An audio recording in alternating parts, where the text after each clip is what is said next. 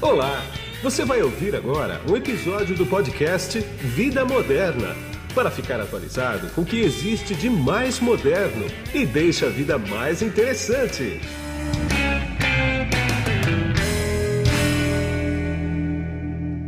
Bom, e quem está comigo nesse podcast aqui agora é o Marcelo Oliveira, que ele é o Head de Medicina Personalizada da Roche Brasil. Tudo bem, Marcelo?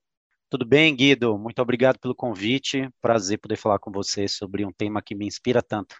Eu que agradeço e vamos bater um papo bem bacana aqui. A gente vai conversar sobre um índice latino-americano de saúde personalizada.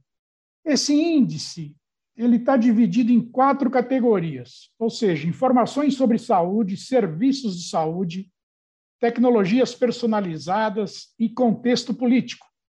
O índice avalia Argentina, Brasil, Chile, Colômbia, Costa Rica, Equador, México, Panamá, Peru e Uruguai.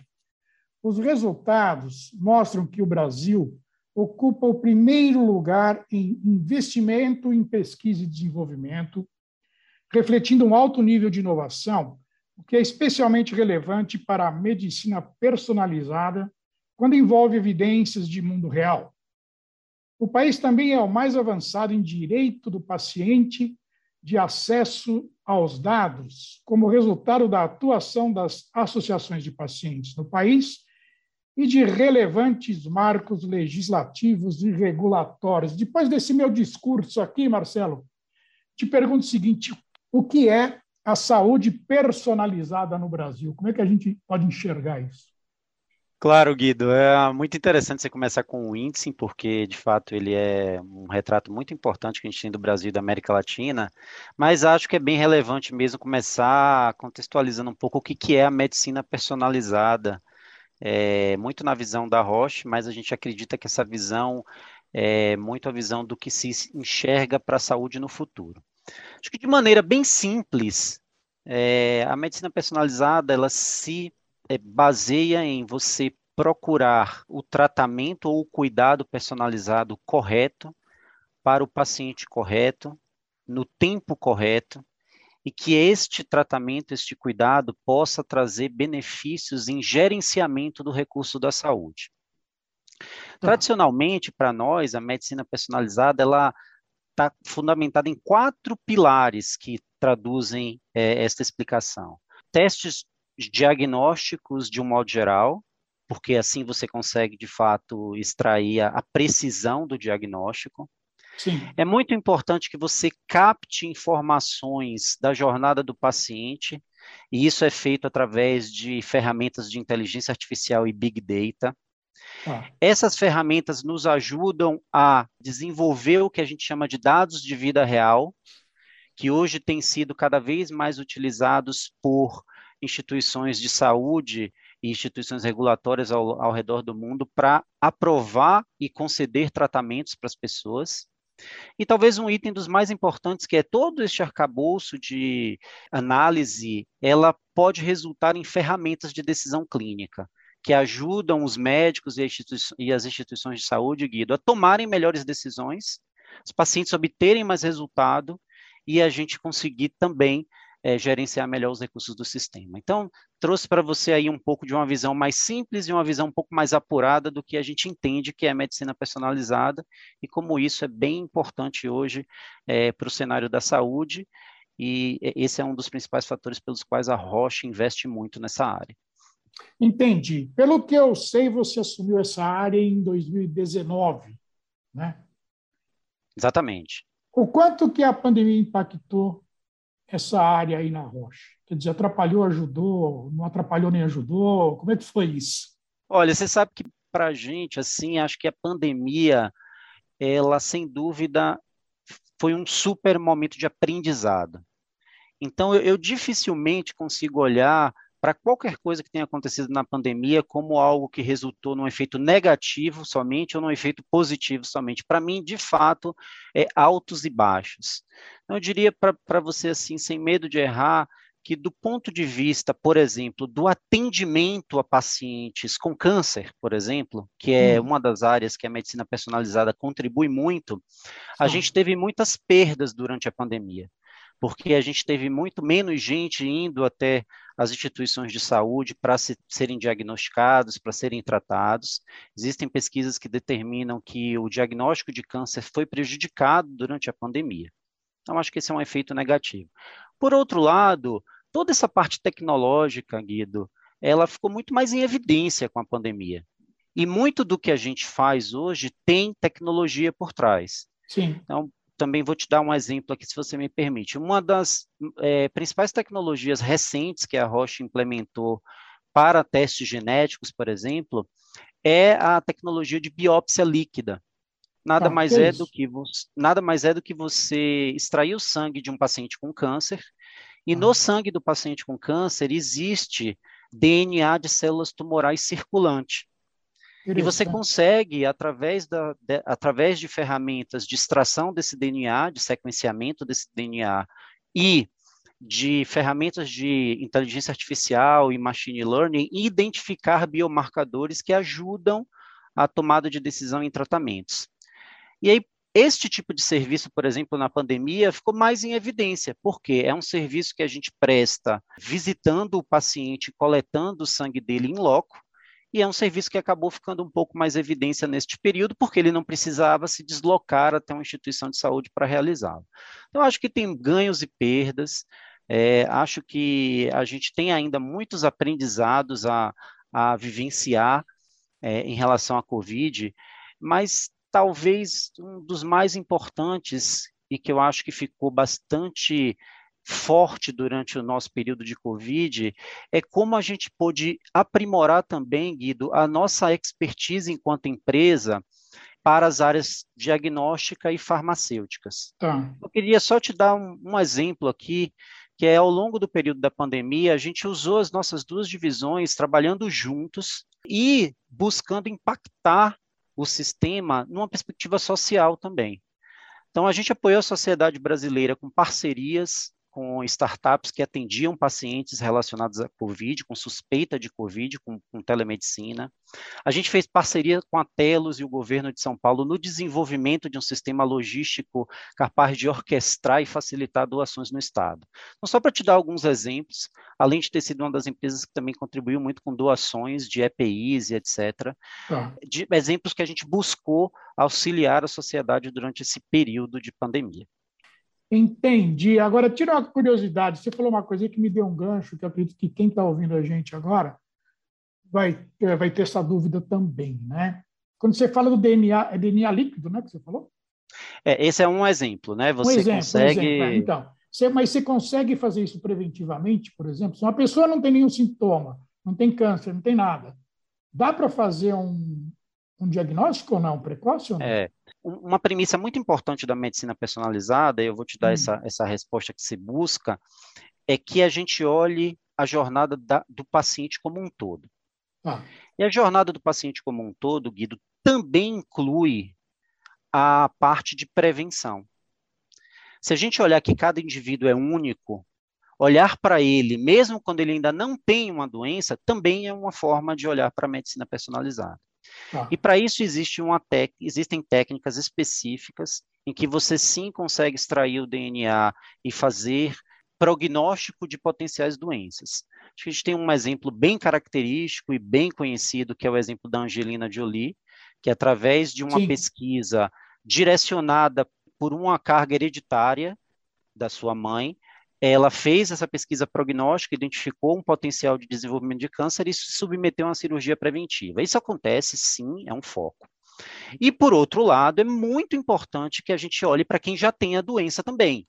E quem já tem claro. a doença tem um monte de recursos hoje cada vez mais desenvolvidos em medicina personalizada. E aí, se você me permite, eu queria falar desse porque esse é um, um, um recurso de alto investimento da Roche, é, este teste que eu te falei de biópsia líquida é um dos testes que existem é, dentro de uma empresa chamada Foundation Medicine, eu também uhum. cuido no Brasil, uhum. e é uma empresa americana que a Roche adquiriu há quatro anos atrás, no, na qual ela investiu 5 bilhões de dólares para fazer essa aquisição, porque esta empresa produz os testes mais validados clinicamente para identificar biomarcadores que ajudem pacientes com câncer a obterem melhores recomendações de tratamento. Entendi. Então, que, que eu quero te dizer no final do dia? A gente tem a medicina personalizada tanto para prevenção quanto para cuidado de quem já tem a doença. Sim. E ela hoje, Guido, se expande não só para câncer, mas também para doenças raras, para esclerose múltipla, para oftalmologia e várias outras doenças que podem ter abordagens personalizadas também. Eu queria que você falasse um pouco para mim também, na visão de vocês, né?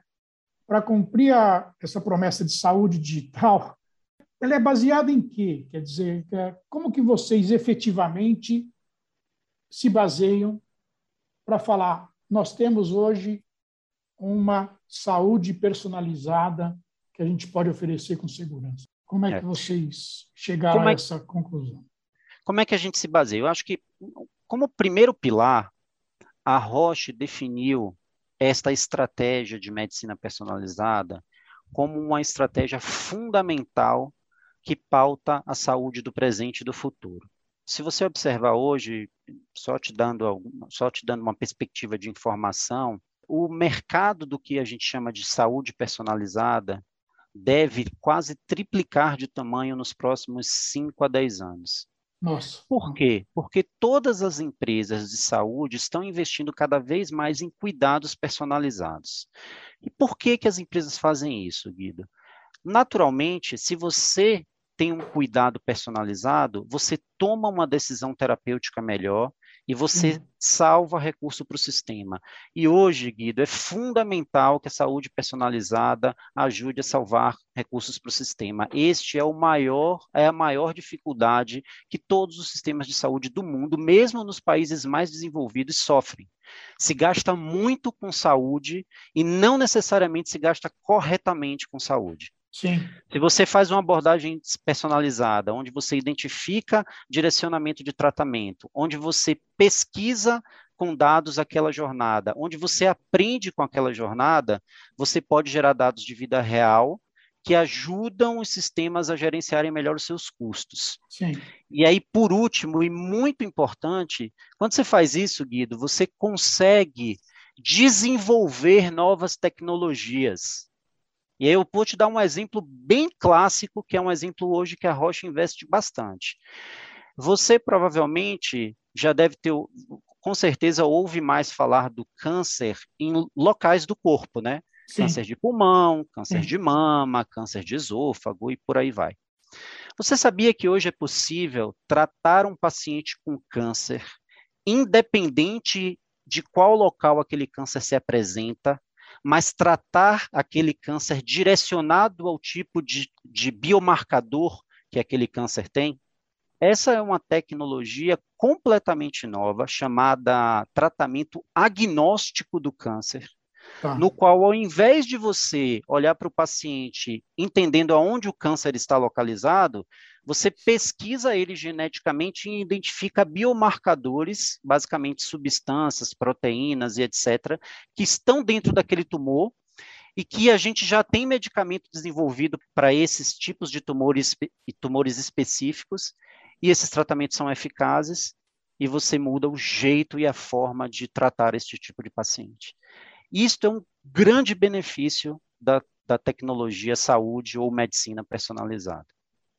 Só tá através tá muito... dela é possível que a gente faça um tratamento dessa proporção, que, novamente, é direcionado, é eficaz e salva recurso para o sistema. Agora, Marcelo, me diz uma coisa: qual foi o, o que te mais te impressionou nessa pesquisa? Bom, é, acho que uma das coisas que mais me impressionou é, quando a gente olhou para esse índice, e, e aí só para te te relembrar um pouco da história, esse índice ele começou na Europa, foi o primeiro local onde ele foi divulgado, obviamente com os países europeus. Depois ele teve uma edição na, na Ásia e aí a gente trouxe para a Latinoamérica. A Rocha é uma das patrocinadoras do índice, não só na, no levantamento dos dados, como na comunicação e na proposição também do que fazer, né, com relação às Sim. informações. Então, é, Guido, quando a gente olha a, para a América, para a América Latina, a gente percebe uma, uma diversidade, inclusive de foco de problemas entre os respectivos países. Então, por exemplo, enquanto no Brasil a gente teve um resultado bastante expressivo em direitos do paciente a dados, atenção do paciente em relação a dados, a utilização de serviços de saúde. É, teve países em que isso foi um dos últimos itens a, a serem classificados. O que mostra que a, a América Latina ela, ela é um país diverso em relação a como a saúde pode ser melhor implementada. E eu tenho uma tendência sempre a olhar o lado positivo da coisa. Então, isso para mim significa uma grande oportunidade de compartilhamento. Mas ainda assim, e aí voltando um pouco para o Brasil mesmo, eu diria algo que me deixou bastante motivado quando eu olhei para o índice e olhei para o que a gente pode fazer com ele, é que eu não, não sei se você tem conhecimento, mas a saúde personalizada, ou a medicina personalizada, ou a medicina de precisão, que são termos aí sinônimos, é hoje uma das prioridades do governo brasileiro dentro do Ministério da Saúde. Sim. O governo brasileiro, ele tem como prioridade na saúde, tem várias, mas duas eu destaco, a digitalização da saúde e a saúde personalizada. E que, que, que, que faz total sentido, porque, novamente, quanto mais você investe em conhecer a jornada do paciente, entender os dados, produzir respostas objetivas e tratamentos objetivos, mais você salva recursos para o sistema.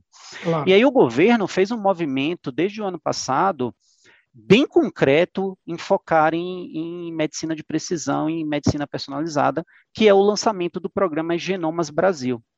Esse programa ele foi publicado em agosto do ano passado. O objetivo do governo com esse programa é que, ao longo de 5 a 8 anos, 100 mil pacientes tenham seu sequenciamento de DNA realizado, ah. trazendo dados sobre a população brasileira em câncer, doenças cardiológicas, doenças infecto-contagiosas e doenças raras.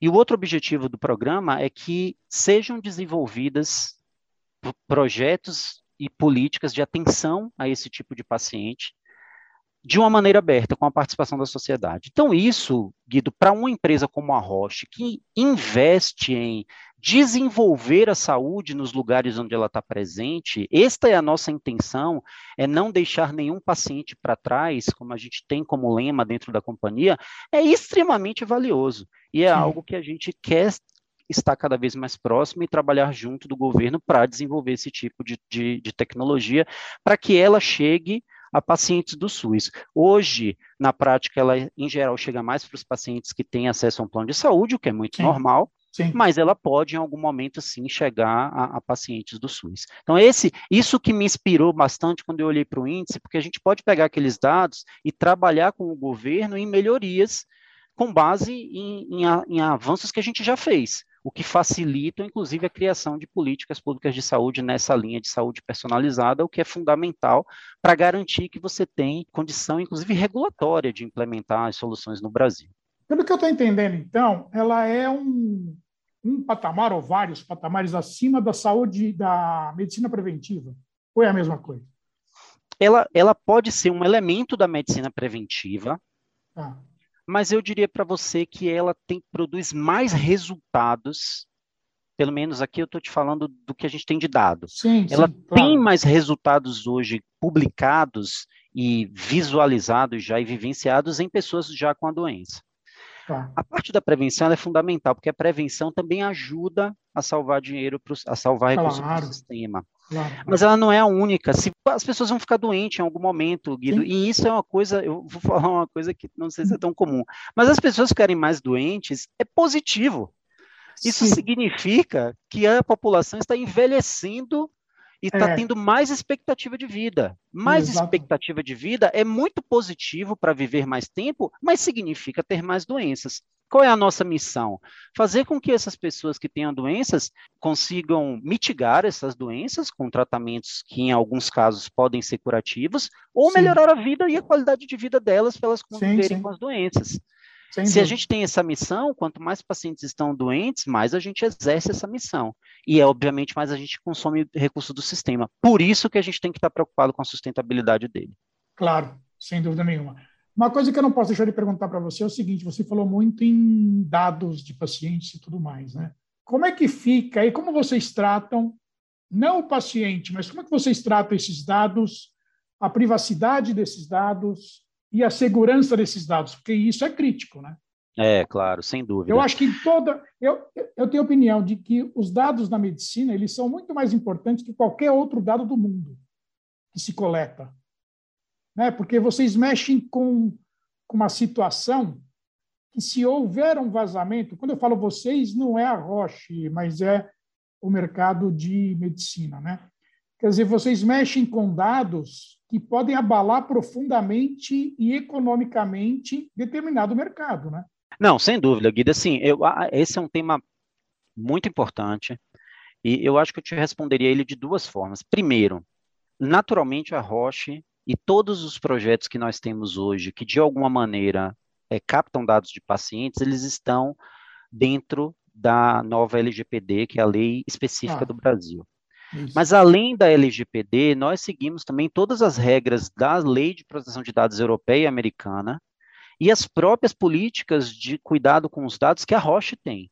Sim. Então, eu diria que a gente toma um extremo cuidado com isso, mas mais do que tomar o cuidado, a gente também quer atuar no sistema como uma empresa que demonstra o valor e a importância de se ter os dados bem captados e para um uso adequado Sim. e para um uso visível por quem vai fornecê-los, que são os pacientes.